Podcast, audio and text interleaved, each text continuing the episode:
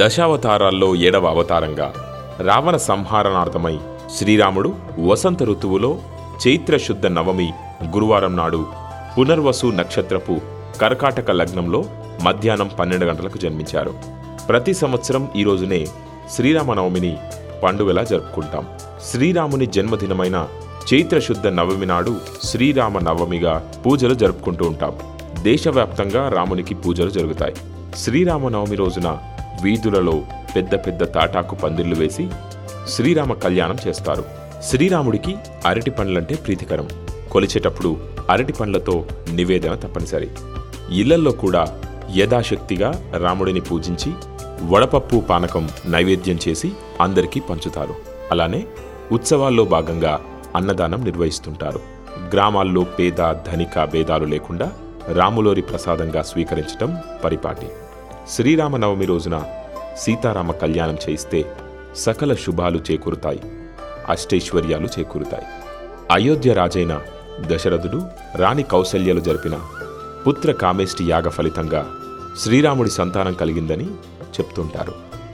దశావతారాల్లో శ్రీరామ అవతారం ఒకటి.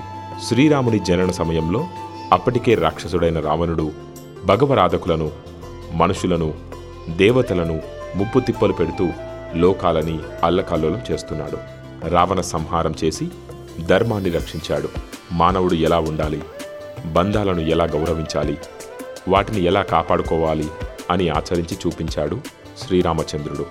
మనం శ్రీరామనవమి పండుగను భద్రాచలంలో ఏ రోజైతే చేస్తారో అదే రోజు అందరూ అన్ని ప్రాంతాల వారు జరుపుకోవాలి. రాముడిని ఆదర్శ పురుషుడిగా ఎందుకు సంబోధిస్తారో ఇప్పుడు తెలుసుకుందాం. తండ్రి మాటను జవదాటని తనయుడిగా, సోదరులను అభిమానించిన అన్నగా, భార్య దూరమైన నిరంతరం ఆమె కోసం పరితపించే భర్తగా, ప్రజల సంక్షేమం కోసమే వారి మాటకు విలువనిచ్చిన రాజుగా, ఎక్కడా ధర్మం తప్పకుండా మనిషి అనేవాడు ఇలా జీవించాలని చూపినవాడు శ్రీరాముడు. ధర్మానికి ప్రతీక శ్రీరామచంద్రుడు. త్రేతాయుగంలో శ్రీ మహావిష్ణువే లోక కళ్యాణం కోసం రాముడిగా అవతరించి దుష్ట శిక్షణ చేశాడని రామాయణం తెలుపుతుంది. తండ్రికి ఇచ్చిన మాట కోసం కట్టుబడి అరణ్యాలకు వెళ్ళిన రాముడు ఇప్పటికీ ఎప్పటికీ ఆదర్శమూర్తే. రామాయణంలో రాముడి లక్షణాల గురించి వర్ణిస్తూ షోడశ మహాగుణాలు ఆయనలో ఉన్నట్లు తెలిపారు. అయితే రాముడితో పాటు సీత, లక్ష్మణుడు, హనుమంతుడు కూడా కొన్ని ధర్మాలకు ప్రతీకలుగా నిలిచారు.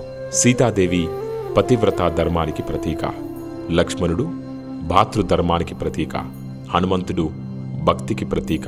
తన అచంచలమైన భక్తితో హనుమంతుడు నేటికి చిరంజీవిగా ఉన్నాడు.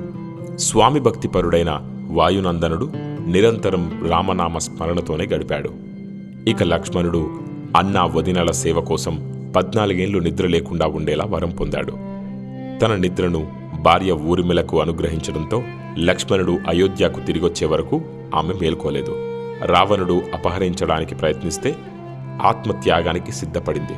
అయితే అగ్నిదేవుడు ఆమెను రక్షించి మాయసీతను రావణుడు తీసుకుపోయేలా చేశాడు. అయితే రాముడిలో ఉన్న ఈ పదహారు గుణాలే మహోన్నత వ్యక్తిగా తీర్చిదిద్దాయి.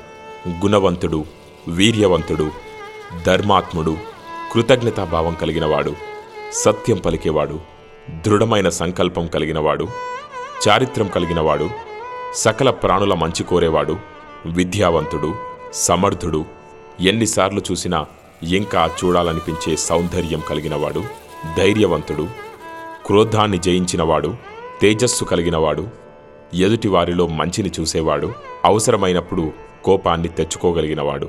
ఇలా ఈ పదహారు గుణాలే రాముడిని మహోన్నత వ్యక్తిగా తీర్చిదిద్దాయి. మీ అందరికీ శ్రీరామనవమి శుభాకాంక్షలు.